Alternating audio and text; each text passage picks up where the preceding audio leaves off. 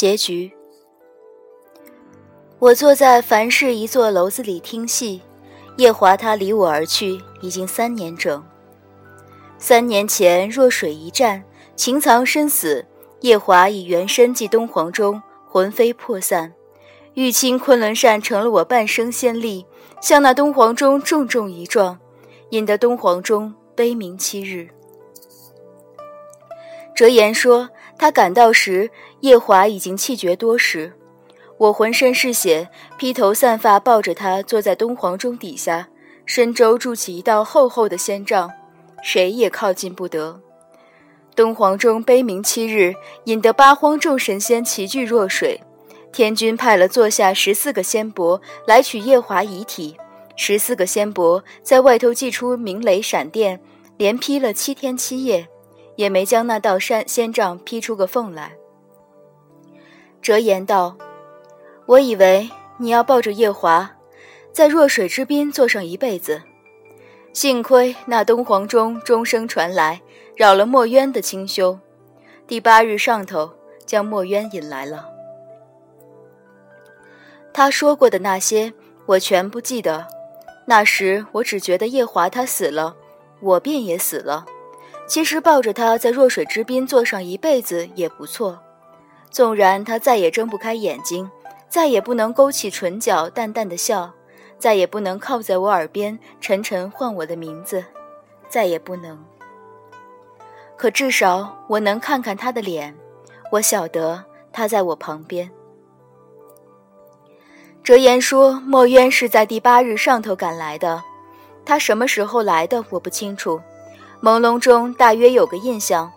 那时我坐在东皇钟底下，脑中空空，前尘后事全不晓得。恍一睁开眼，却见着墨渊，他立在仙帐之外，皱眉瞧着我。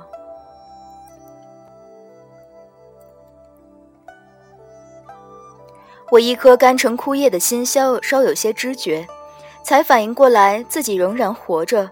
夜华生寂了元神，散了魂魄。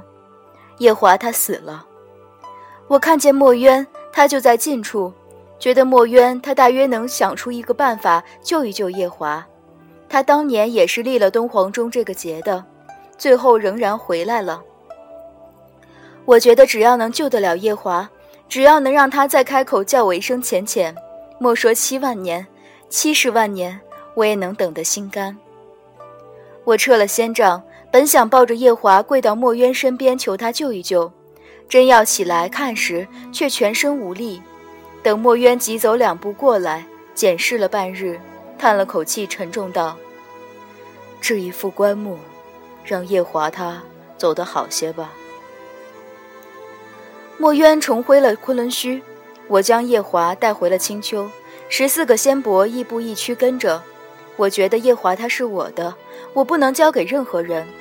一串仙帛在谷口候了半月，无功而返，回九重天向天君复命。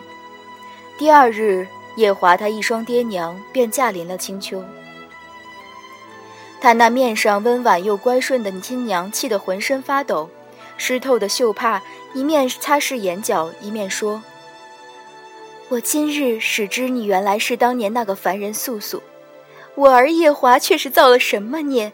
前后两次都是栽在你身上。你做素素时，他八心八肝为你，为了你，甚至打算放弃太子位。你同昭仁公主之间的债，天君当年判你还他眼睛，判你产下阿离后受三月雷劈之刑。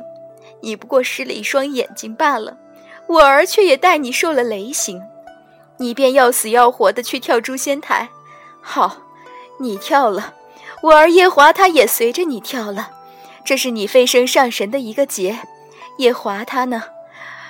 夜华他这一生自遇见你起，便没有一时坏坏过。他为你做了这么多，你又为他做了什么？你什么也没做，却心安理得地霸着他。如今他死了，你连他的尸首也要霸占着吗？我只问你，我只问你一句话。你凭什么？我嗓子发涩，往后踉跄了两步，米谷一把扶住我。叶华他爹在一旁道：“够了。”又转身与我道：“小儿诛杀鬼君秦操，以元神阻挡东皇钟灭世数天，乃是为天地大道而死。天君已有封章，乐序之言皆为妇人之见，上神不必放在心上。然小儿的尸首于情于理，上神却该归还。上神虽与小儿有过一纸婚约，终未大婚，占着小儿的尸首，于情于理。”有些不和。小儿生前位列天族太子，天庭有不可废的方圆规矩。小儿此种理当葬在第三十六天的无望海中，还请上神成全。夜华被带回九重天那日是个阴天，略有小风。我亲遍了他的眉毛、眼睛、脸颊、鼻梁，一向他的嘴唇时，心中存了极荒唐卑微的念头。希望他能请来，能抵着我的额头告诉我。我不过问你开个玩笑，可终归是我的痴念妄想。夜华被他爹娘放进一副冰棺材里头，当着我的面抬出了青丘，我只留下了他一袭染血的玄袍。此前折颜送了棵桃树给我，我将它栽到了狐狸洞口，日日浇水添肥。不日，这桃花便长得枝枝杈杈。桃树开的第一朵花那日，我将夜华留下的玄袍收敛入棺，埋在这桃树底下，做了个衣冠冢。不晓得待这棵桃树繁满枝华时，它会是个什么模样。连谷说：“姑姑，您还记得您有个儿子吗？要将小殿下接回青丘吗？”我摇了摇手，我自然记得我有个儿子，我给他起名叫阿离，但眼下我连自己都不大有功夫照顾，更枉论阿离。他在天上会被照顾得很好。夜华被他爹娘带走后，我在桃树下枯坐了半月，整日里浑浑噩噩，眼前常出现他的幻影，皆是一身玄袍，头发柔柔散下来，发尾处拿根帛带绑了。或靠在我膝头翻书，或坐在我对面摆一张即作画。水君不语时，还会将我揉在怀中，帮我遮雨。枯坐在桃树下半个月，我觉得夜华他时时伴着我，我很圆满。我觉得心满意足。折颜四哥连带米谷、毕方四个，却仿佛并不那么心满意足。第十六日夜里。四哥终于忍无可忍，将我提了进狐狸洞，放到水镜跟前一照，敛着怒气道：“你看看你都成了个什么样子？夜华死了，你就活不下去了吗？”四哥话说的不错，我觉得我是活不下去了，可我不晓得是不是我灰飞烟灭了，就一定能找得到夜华。灰飞烟灭这等事，总觉得大约是什么都剩，一概回归尘土了。倘若我灰飞烟灭了，说不定就记不得夜华了。那还是不要灰飞烟灭的好。如今我还能时时看到他在我跟前对着我笑，这样挺好。水镜里头的女神仙面色惨白，形容憔悴，双眼附着厚厚的白绫，那白绫上还沾了几片枯叶。这个白绫长得同我日常附的那一条不一样。脑子慢吞吞转一圈，哦。月前，折颜将我捉去换了眼睛。这个白绫是他制的，制的上了药水的白绫，是以同阿爹为我做的不一样些。四哥叹了口气，沉重道：“醒醒吧，你也活到这么大岁数了，生离死别的，还看不开吗？”也不是看不开，只是不晓得该怎么看得开。如果我该晓得该怎么做。兴许就能看得开了。那夜喝醉，打碎结破灯，令我想起三百年前那桩往事时，不晓得怎么，全记不得夜华的好，排在眼前的全是他的不好。如今夜华去后，却全想不起他的不好，脑中一日日闪的全是他的好。我从前骂李靖骂得振振有词，说他这一生都在追求未得到的东西，一旦占有。便再不会去珍惜。我何尝不是如此？长河月圆，夜深入寂，无事可做，只能睡觉。我原本没想着能梦到夜华，这个梦里，我却梦到了他。他靠在一张书案后头批阅公文，半晌将一干文书扫在一旁，微蹙着眉喝了口茶。茶杯搁下时，抬头盈盈笑道：“浅浅，过来，跟我说说昨日又看了什么戏文话本。”我沉在这个梦里，不愿醒来。这真是老天爷赐的恩德。我枯坐在桃树下时，那些幻影从不曾同我说话。梦中的这个夜华，却同活着时没什么两样的，不仅能同我散散步、下下棋，还能同我说说话。自此之后，我日日都能梦到他。我觉得睡觉真是个好活动。其实换个角度来想一想，也就释然了。他们凡界有个庄周梦蝶的典故，说一个叫庄周的凡人做梦变做了只蝴蝶，翩翩起舞，十分快乐。不一会儿醒过来，却发现自己仍是凡人庄周，不晓得是庄周做梦变做蝴蝶，还是蝴蝶做梦变做了庄周。从前我实实在在的过日子，把现实全当作空幻，如今这样令我十分痛苦，那还不如掉个个儿，把梦境当作真的来过日子，把现实全当作空幻。人生依然一样没差，不过换种过日子的方法而已。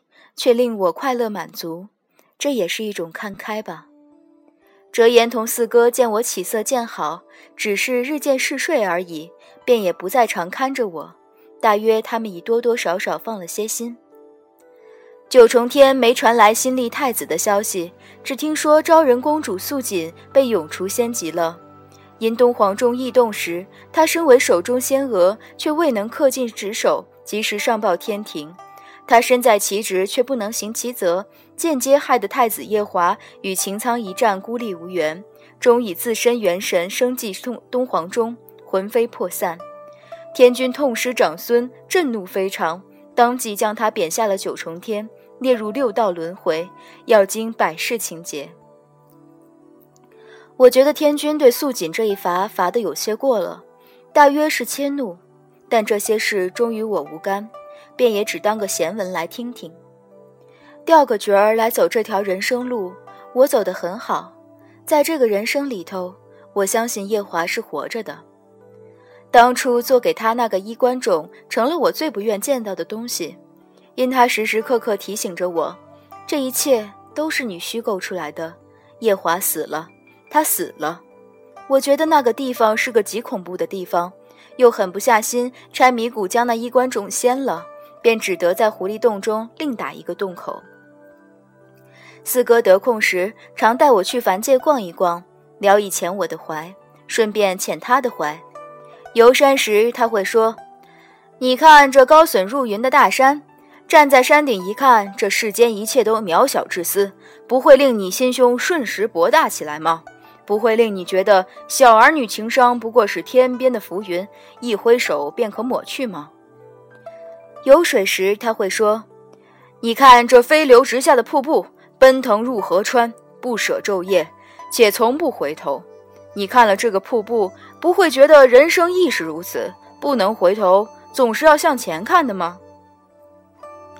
有急事时，他会说：“你看这蝼蚁一般的凡人，能在世上走的不过数十载春秋，却还要受司命牌的种种命格所困。”种田的大多一生穷苦，读书的大多志不能展，养在深闺的好儿女大多嫁个王八丈夫，可他们仍欢欢喜喜地过着。你可看了这些凡人，不会觉得自个儿比他们好上太多了吗？初初我还听着，后来他说上了瘾，每回都要这么说一说。我嫌弃他啰嗦，再去凡界便只一个人了。夜华去后第三年的九月初三。我在凡界听戏，遇见方湖仙山上一个叫知月的小神仙。在凡界听戏，须得照着仙仙凡界的本子来，觉得角儿唱得好，便捧个钱唱。喝彩时投几枚赏钱到戏台上，也算不辜负了戏子们一番殷勤。知月小仙大约头一回到凡界看戏，见红木雕栏后头一干看戏的扔银钱扔得热闹，眼红也想扔，却两袖空空的挺寒酸。他一眼看破我的仙身，喜滋滋的报了家门，找我借些打赏的银钱。我虽有些奇怪，他一个小神仙，自当习得变化之术，便一两个银钱出来，理当是桩小事，还是借了几颗夜明珠给他。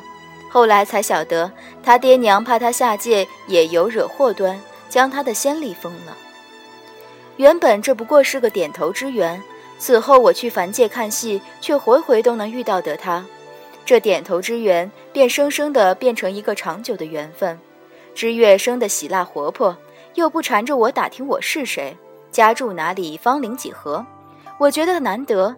在则听一戏时能有个人说话，又不是四哥，你看这跌宕起伏的戏文，这种话也挺不错。这么一来而去的，听他同与他同听了十多场戏，算算日子，大约已两月有余。今日我又坐在这楼中听戏，戏台上挺应景的唱了一出《牡丹亭》，正是十月初五，一婚嫁出行祭刀兵。三年前今日此时，夜华他离我而去，我灌了一口酒，看戏台子上的青衣将水袖舞得洋洋洒洒。这一段戏文直唱道：“则为你如花美眷，似水流年。是达儿闲寻遍，在深闺自怜。知月小仙才姗姗来迟，舔着脸在我身旁占了个位置坐下了。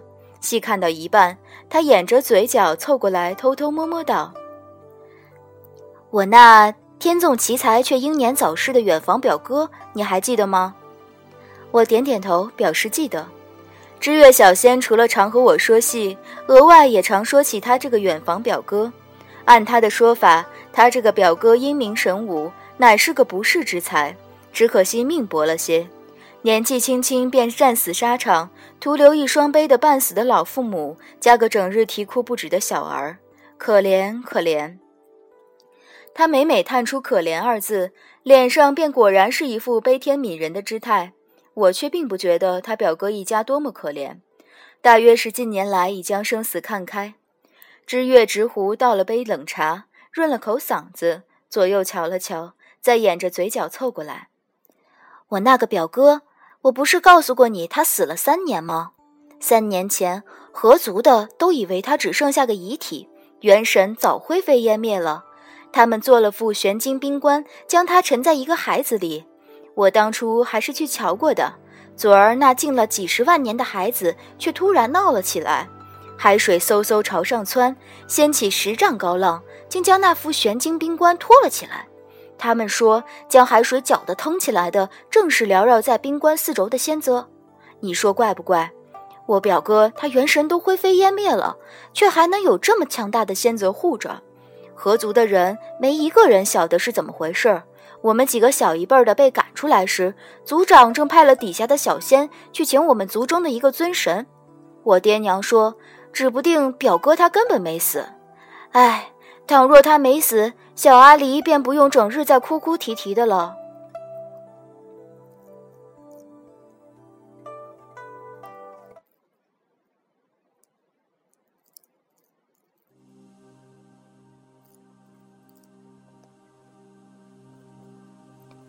四周刹那静寂静无声，手中的酒杯啪一声掉到地上。我听得自己干干道：“那孩子可是吴望海，你表哥他可是太子夜华，他可是九重天天君的长孙太子夜华。”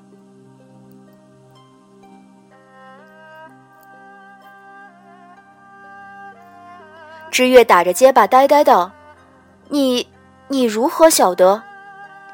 我跌跌撞撞冲出茶楼，冲到街面上，才想起上九重天须得腾云驾雾。跌跌撞撞爬上云头，眼风不易扫到下面跪了一地的凡人，才想起我是在集市上招的祥云驾的紫雾。腾云上的半空中，天高地远，下世茫茫，我脑子里一片空白，无论如何也想不起去南天门的路，心中越是急切。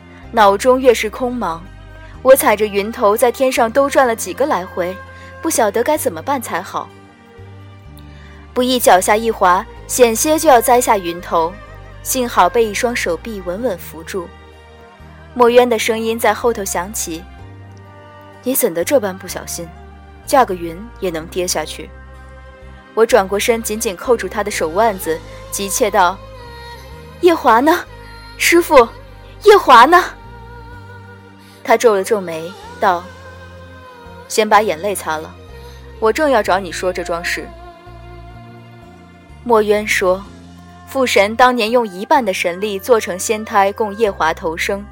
他投生后，这神力便一直追随着他，藏在他神识。”三年前，他不知道夜华还砍了瀛洲的四头凶兽，得了父神的另一半神力，才以为他已没救了。想必夜华是以父神的全部神力抵了东皇神东皇中的灭天之力。元神被这两份力冲得损伤了些，便自发陷入了一轮沉睡，却叫所有人都以为他是魂飞魄散、灰飞烟灭了。连夜华他自己，怕也是这么想的。墨渊说：“他这一轮沉睡，本应睡上个几十年。可玄金冰棺是个好器物，无望海虽是陈天族遗体的，其实也是个休养圣地，才叫夜华只三年便能醒来，实在歪打正着。”他说的这些话，我大多没听见，只真切地听他说：“小十七，夜华回来了，他刚落地便去青丘找你，你也快回去吧。”我从没想过夜华他竟能活着，虽默默祈祝了千千万万回，但我心中其实明白，那全是奢望。